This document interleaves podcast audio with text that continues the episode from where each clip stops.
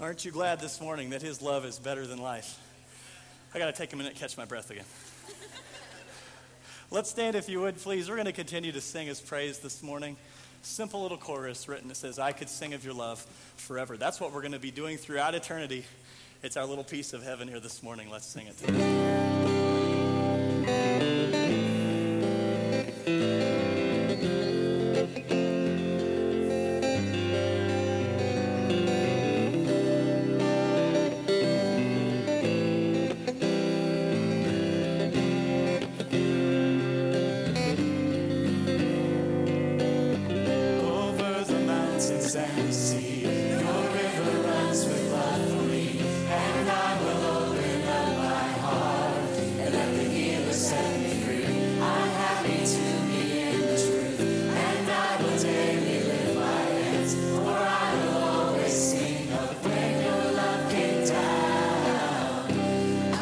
Sing of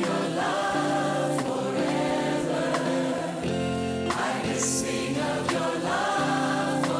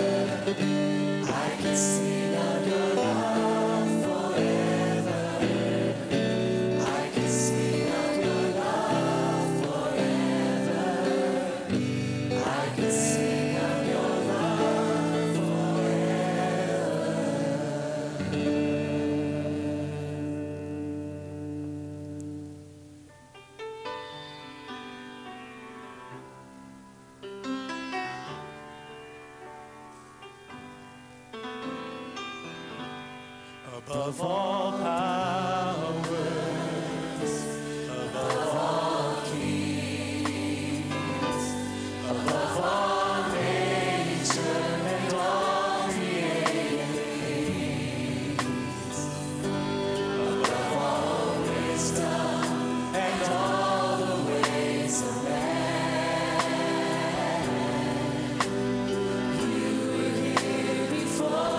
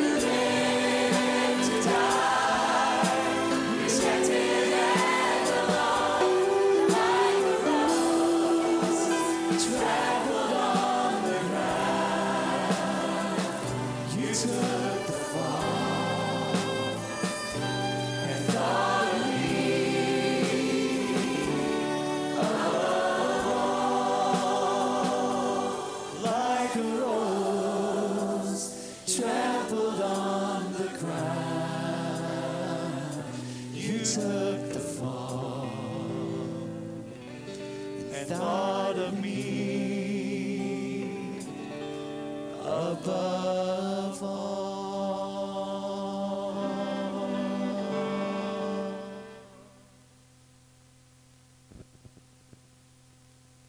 If I lay behind the storm, you lived to die, rejected and trampled on the ground, you took the fall and thought of me above all.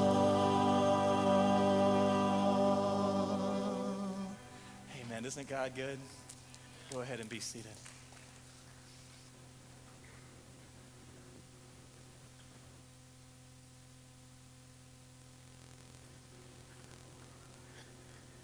Well, it really has been great to be here this morning, hasn't it? You know, I was thinking about what it's like to be in God's house. David talked about how wonderful just one day in God's courts, the place of worship was, and I really feel that this morning. I love worship for so many reasons. It gives me a chance to come and connect with God and let God know what he means to me. But beyond that, it has a way of refocusing me. Do you find that? You know, uh, there, there are just certain kinds of mechanisms and machinery where you can reset to default mechanism, you know. And I kind of feel that when I come to church. I just feel that resetting that God does, that refocusing in my life. Well, I just really am going to have to beg your indulgence this morning for a kind of special reason. Let me just talk to you a little bit before the sermon begins. You know, my topic is anger. But my, my topic today is the most difficult of the six that I have in the anger series. For although I, I struggle with anger, like probably many of you do, it's been a lifelong struggle for me. Uh, the, the thing I'm going to talk about today is not, not my gig. It's not my issue. And although I know it's there and I, I find it and I see it in a lot of people's lives, it's not something that I understand real clearly. You know, there's certain things in life that seem to be very big to some people, but I, I don't I don't understand what it is that causes somebody to to, to go after that. For instance, uh, there are some people that really get turned on by material things and having the biggest house and showy stuff. And I, I that's never been something that's been a big thing with me. And although I can understand perhaps how somebody could get caught up in that, it's not something that I identify with. So the message I'm going to preach this morning is a challenge for me because it comes more from observation and study. But I know it's very important. So I'd just like to ask you to help me. And beyond that, this morning, it's not going to feel like a sermon, I don't think. It's going to be more like a workshop. However, I'm convinced that for all of us here today, whether you deal personally with the anger issue I'm going to talk about, or you have to deal with other people who are dealing with this anger issue, this is going to be uh, thirty minutes, thirty-five minutes, very well spent for all of us as we explore a side of anger. Now, I want you to think with me for a moment about the word angry as it's used as an adjective to describe expression or physical appearance. Think about an angry look and get that in your mind, or an angry voice. Consider, if you will, please, what those expressions mean. Usually, if somebody has an angry face, we imagine a grimace, a red-faced person, maybe even trembling with rage. If we think of an angry voice, we think of somebody who's really turned up the volume and they're shouting and yelling. Well, that's that's fair because often that's how anger manifests itself. But often anger manifests itself behind a mask. And even though we might not see somebody all red-faced and screaming and shouting, they may be very cool and smiling and quiet. There can often be an anger that's below that surface. And we're going to explore today the idea of silent rage and how that anger presents itself in faces that we might not normally associate with anger. And that, I believe, is so key for us because we deal with people like that all the time. So let's just jump in this morning and engage in some, some analysis of how it happens that a person can be calm and quiet on the outside, but filled with rage on the inside. Let us understand that, first of all, there is a deadly mixture going on in that person's, person's emotions. There are four components with anyone who is an angry person, but they keep it on the inside. And you have to understand that these all mix up into a toxic cocktail that produces an angry person who keeps it subjugated. Now, there are four things, four emotions, and you would you would understand first off, their first emotion is anger. They are angry about something in life. And last week we saw that anger tends to be stimulated by at least one of three different sources: injustice, injury, or invasion.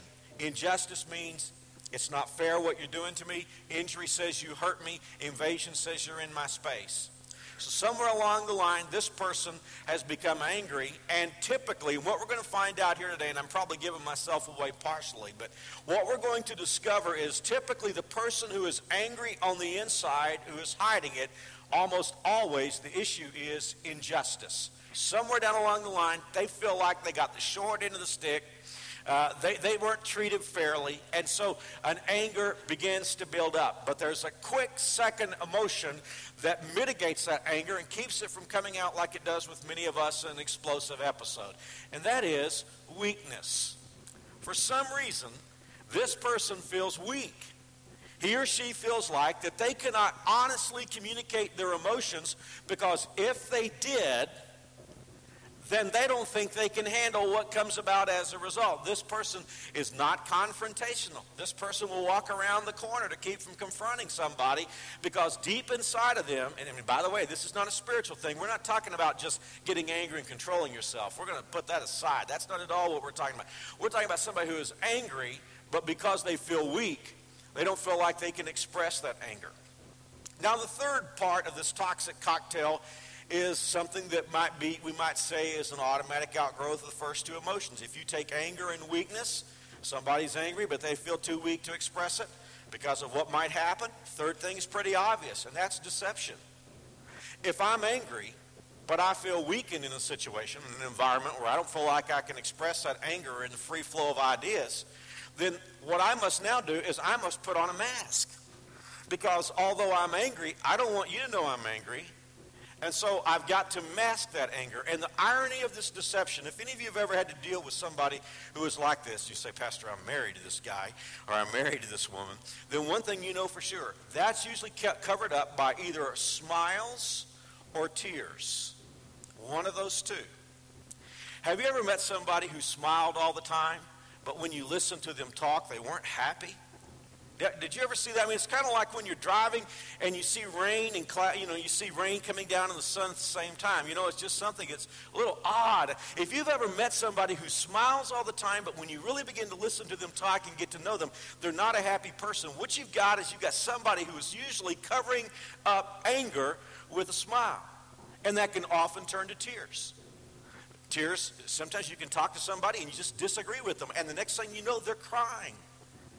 I mean, you know, it's not it's not a normal thing just to have a pleasant conversation and not see something the same way somebody else does. And, and, and when that person starts crying, you know that something is wrong. Oftentimes, a person who is angry, who feels weak, who covers up with deception, they will cover it up with a smile, or they'll cover it up with the tears. And you're trying the best way you can to figure out this person's emotions, but nothing makes sense. There's a reason this deadly cocktail is going on. So you got anger, you got weakness, you got deception. And the fourth component that you'll always find is pride and self-centeredness. This is an angry person. A person feels weak. They can't feel that they feel that they can't express their emotions. They're deceiving everybody. But really, when you get to know them, it's all about them. It's all about that person and how they feel. They're very self-absorbed people. Not that we all aren't at some level. But in any event, I just want you to have some analysis of why a person is an angry person, but they but they dece- they cover that up. Anger, weakness, deception, and pride. Now, what's the problem with a person like this? If you've ever met anybody like this who was chronically angry, they sort of have an issue in their life that I don't really understand. I just know it's there. And that's this. There's no off switch for their anger. You know, for most of us, we get angry, and we may not handle it well. You know, we may we may blow up, we may have an episode of anger, but then there's an off switch, and we kind of move on with life. That's how many of us are. But for this person, there is no off switch. It's like their anger keeps replaying in a loop, and it goes over and over and over. There's no off-ramp for their emotions, and it's not episodic. It's something that's always there below the surface. I have good friends who are like this. And it's just like that anger burns all the time. It's below the surface. This person may be very smiley, may be very emotional, but you just sort of know that. And you know that when you get into a conversation with this person that you have to be really careful not to step on cracks, because down below the surface, this anger is always there. They don't have any off-ramp for it. They don't have any outlet for it. It just stays there. Now, that's what makes this particular kind of anger more deadly than any other kind, because there is an outcome of a person. If there's an outcome of this situation, if you allow anger into your life, you deceive, you put on a mask, you don't show it, you don't let it out, it just sees and stays there. Anger will not stay anger. It will transform into something worse.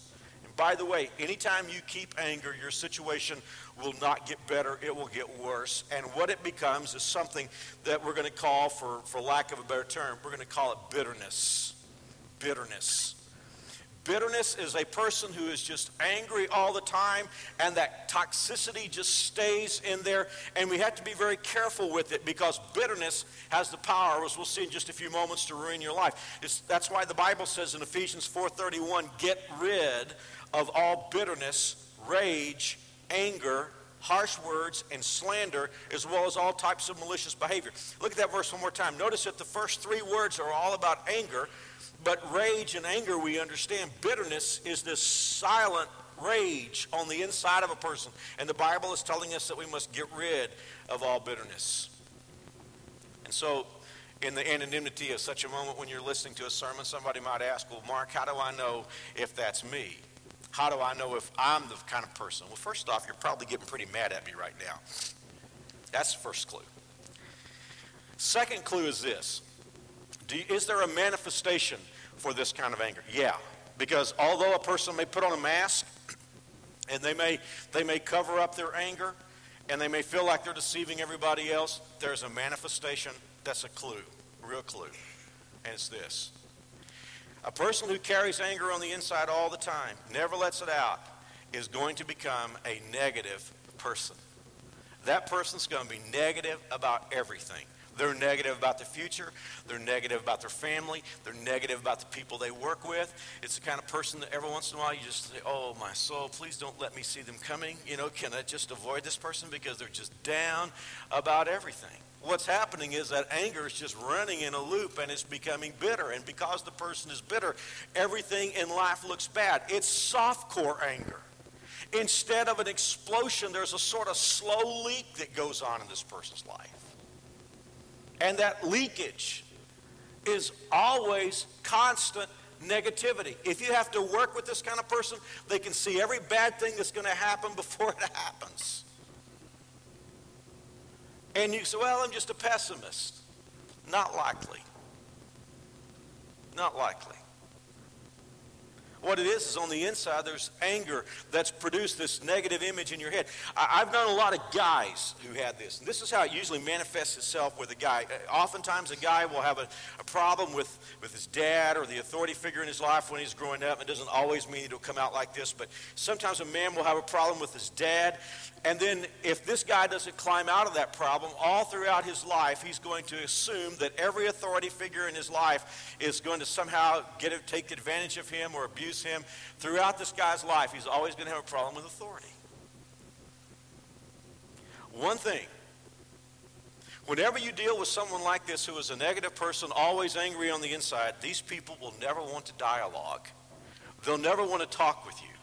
They'll always want to share their side of the story, and they want to find somebody who will listen to their side of the story. They want to tell it their way. They want, they don't want to bring their story into the free flow of ideas where other viewpoints may be brought into play, because they feel like the presentation of another viewpoint is persecution, because they've been taken advantage of so much in life and people have done so many bad things to them.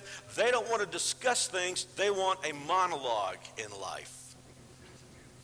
What happens eventually with this kind of person, whether we're talking about me or you or anyone, eventually this person will poison every relationship in his or her life.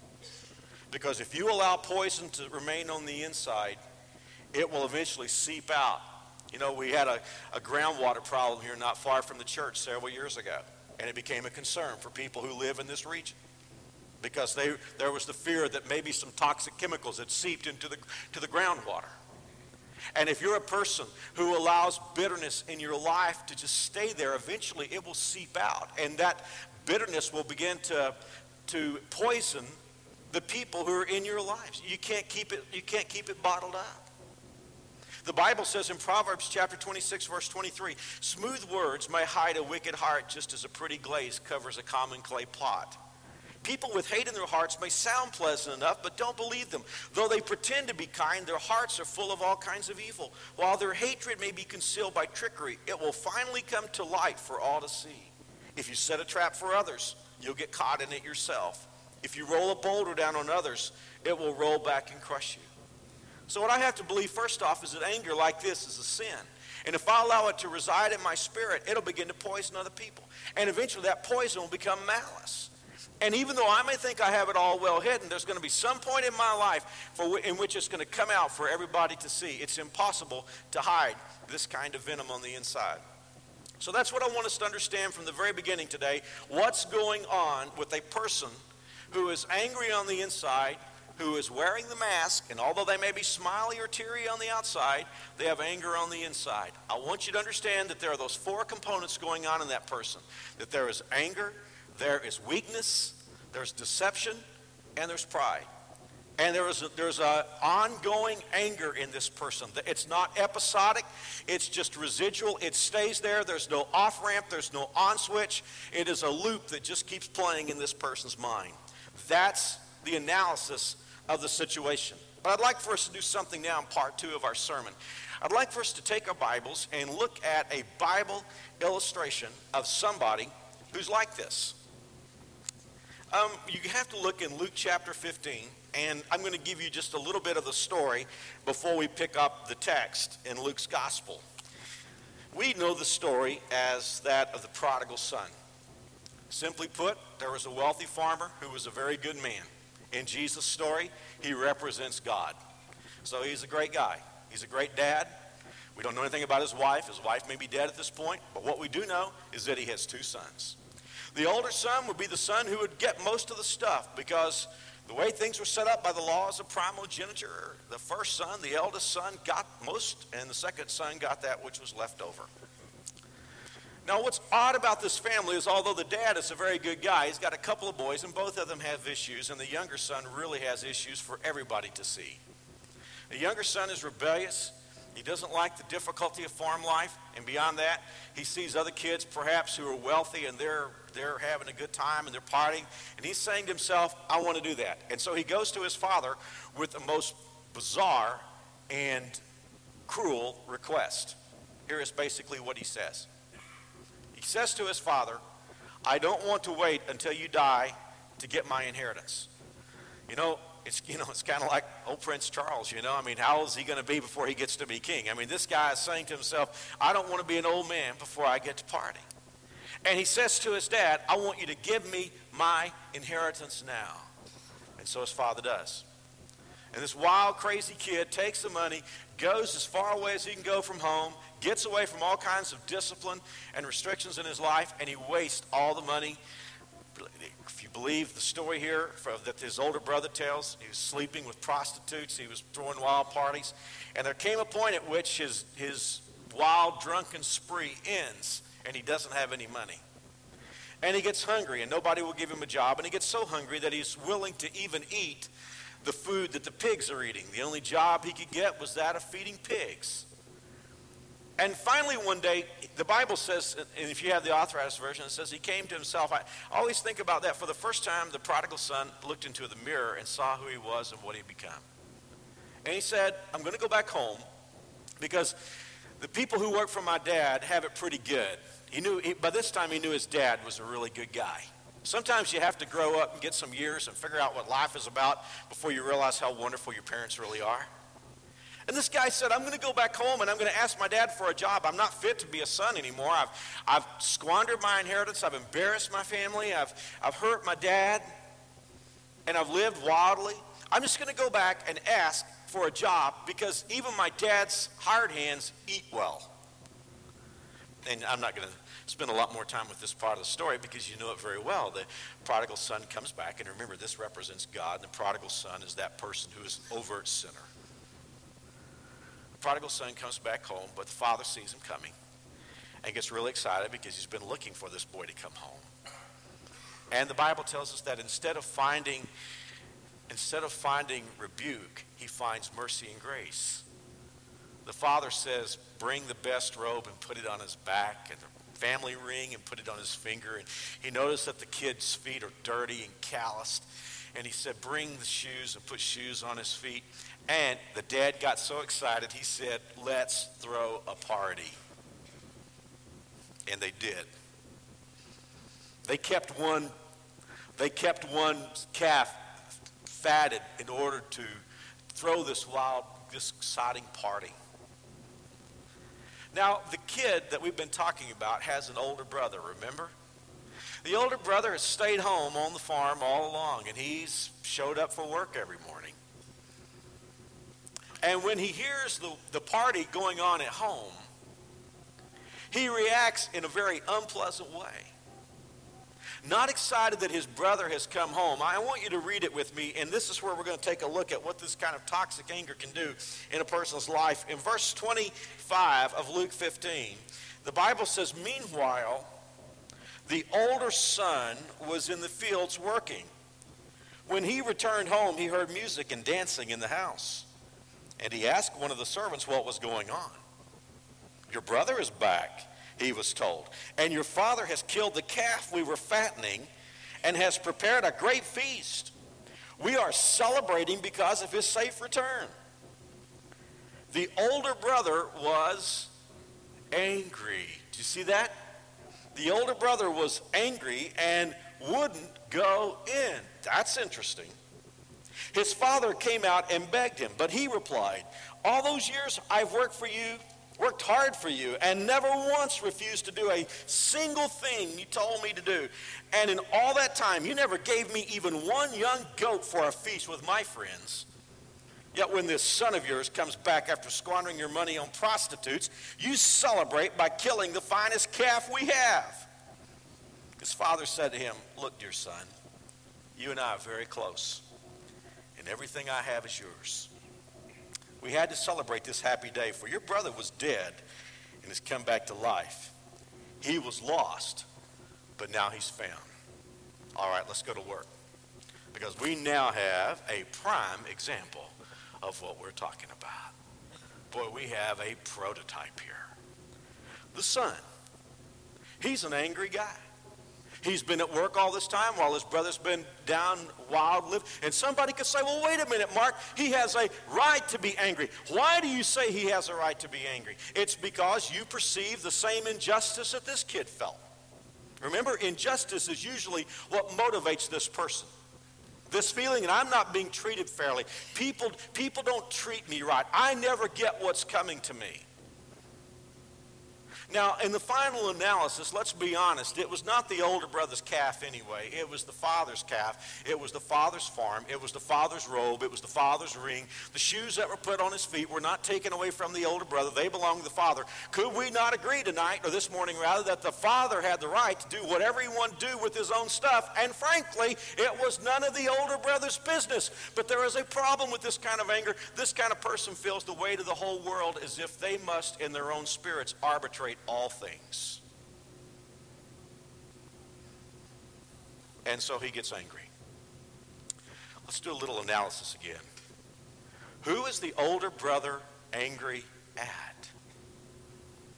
You, at first blush, might say, "He's angry at his kid brother, this punk kid." No, no, no, no, no. Do you listen to the language? Who's he angry at? Who is he accusative of? Read it one more time with me. The elder son, the Bible says, was angry, verse twenty-eight. And he replied, verse twenty-nine, "All these years I've worked for you and never once to, refused to do a single thing you told me to do. And in all that time, you never gave me even one young goat for a feast with my friends." I doubt he had that many friends anyway. Don't you? But all this time he's pointing the finger at his dad. He's saying, "You're not being good to me." But now, five will get you ten if I were a betting person, and I'm not. Five will get you ten that this guy's in anger over injustice didn't start that day. My guess is every day he went to the field, he had this anger in his life. It just flared up. My guess is he had this toxic spirit all alone in his life, because his issue is not so much with his older brother, but his issue is with his father. Second thing I want to point out is the self-pity that's in this person. Look in Luke fifteen, verse twenty-eight. The Bible says, but the, and this time I'm reading from the Amplified Version, "But the elder brother was angry with deep-seated wrath," that's what we're talking about, "and resolved not to go in. Then his father came out and began to plead with him." Do you see that? I, mean, I love that in the Amplified. He, he was upset, and he went outside, and the Bible says he resolved not to go in. Do you get the self-righteousness and self-pity in this dude? I mean, he went out and said, I'm not going to go in. Not talking to anybody necessarily. I'm not going in. I'm going to resolve to stay out here. I'm, I'm not going to go in there. I'm, I'm not going to celebrate with them. In fact, here's what's interesting, and some of you ladies may be married to someone like this. You can identify with this. This guy didn't blow up. He used distance in a pathetic attempt to punish the others. You ever know somebody in your life who gets angry and they just don't speak to you for a while? You know, they don't acknowledge your presence. They give you the cold shoulder. You're dealing with a weak person who is angry and deceptive. And that's the way this prodigal, this prodigal's brother was. He was angry. The, the Amplified said he had deep-seated wrath. He resolved he was not going to go in. He was going to punish all the others with distance. He was going to punish the others by the lack of his presence. If you see me smiling, it's because my guess is that nobody in the party knew he was missing.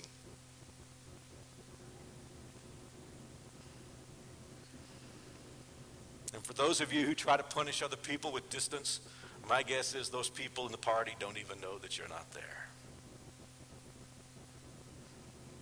And that brings me to the last thing. These people always miss the party. They always miss the party. They're always unhappy, always negative, always trying to find a way to get even for the injustices in their life, continually looping anger, always unhappy, and no matter how many good things they have in their lives, they always miss the party. I begin to think about some people that I love very much and know who are like this. You know, the irony of it all is, is that oftentimes these are the most blessed people in the world.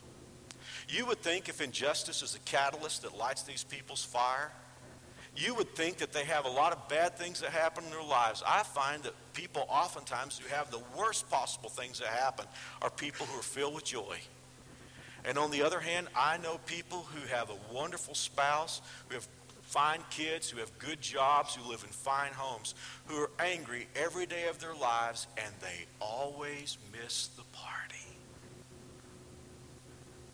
And I don't want that to happen to you. I don't want that to happen to me. So for a few moments, let's look at how to get past this. And by the way, I'm going to talk about this again because we're going to talk about dealing with angry people in the next few weeks. And then we're going to, in the last sermon, we're going to talk about, you know, we're talking talk about the chill factor, how to get past anger. And we'll talk about it a little bit again. But for just a few moments this morning, I want to give you some help to know how to deal with this in your life and how to deal with it in somebody else's life if you deal with a person who has silent rage. We get a great clue here from the father because the dad cares about this kid. And if you're one of those people who have silent rage and you always miss the party, I want you to know something today. God cares about you. God's not writing you off. And although everybody else in the party didn't miss this kid, there was somebody who did miss him, and that was the father, who is a type of God. And the Bible says the dad went out and he talked to him. Okay, here are several things, that I, three things that I want to give you, and this will help you either deal with it personally or deal with somebody else. Number one, notice the father didn't respond in anger. The kid was angry, but the dad wasn't. And when the dad went out, he was very gracious to this boy. If it's very wise, if you deal with somebody in your life, maybe you're married to this person, maybe this person is your kid, maybe this person is your parents, maybe this person is somebody you work with, if they carry rage on the inside and, and everything I've talked about today just clicks with you and you say, yeah, I know this person, I have to deal with this person, here is rule number one, do not respond in anger to this person. It will be tempting. For one thing, if you have a type A personality like me, the first thing you want to do is say, uh, please don't rain on my party. I'm having a great party today. Would you just please not bother me and go somewhere and sulk? Please use distance to punish me.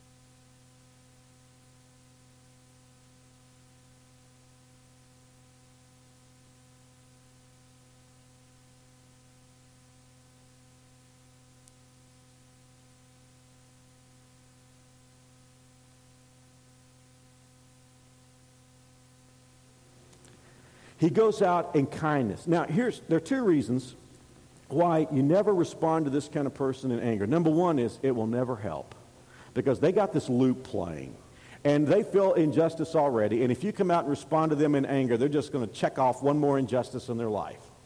So first off, don't respond in anger to this person because it won't help. And then, as I just kind of intimated, the older son would have felt even more justified in his feeling toward the father if the father had come out and vented on the son. So I just find it really int- interesting here and important to notice that the father did not respond in anger. And then the second thing I notice is that gently he tried to reorient his thinking. Because the father knew that the problem of the older brother was in his thinking. He had this loop that was going on in his head that played injustice, injustice, injustice.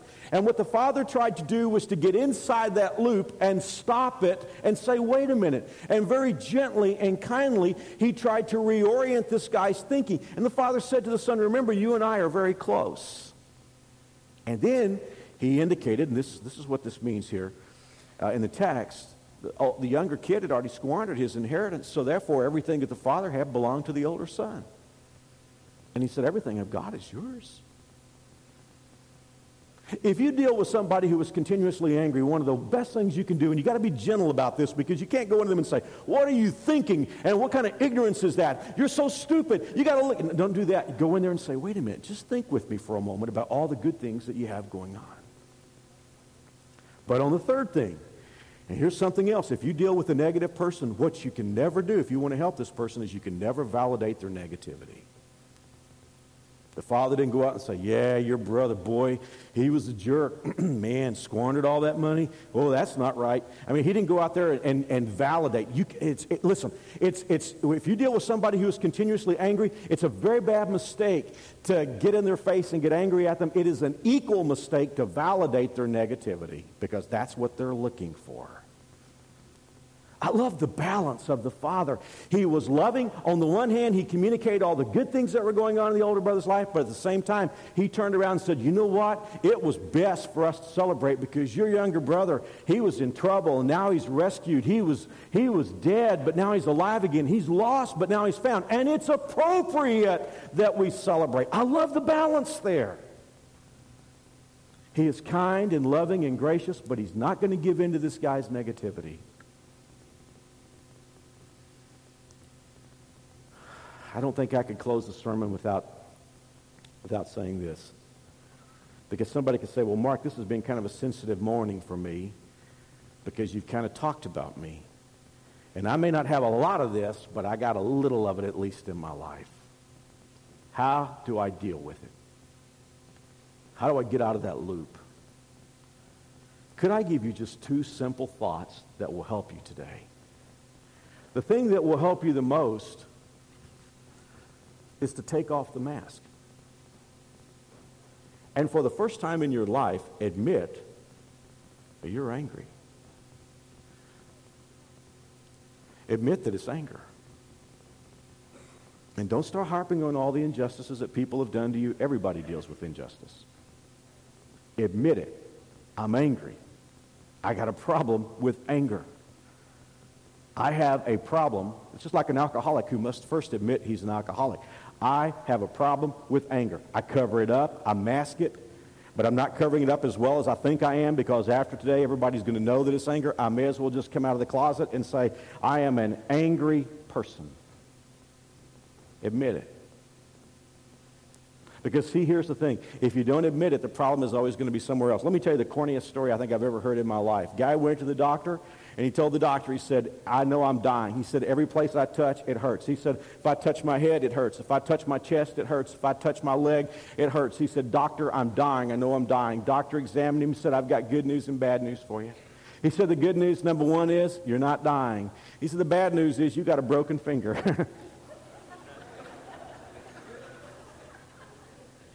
You see, some of you today, the whole world's broken. No, you got a broken finger.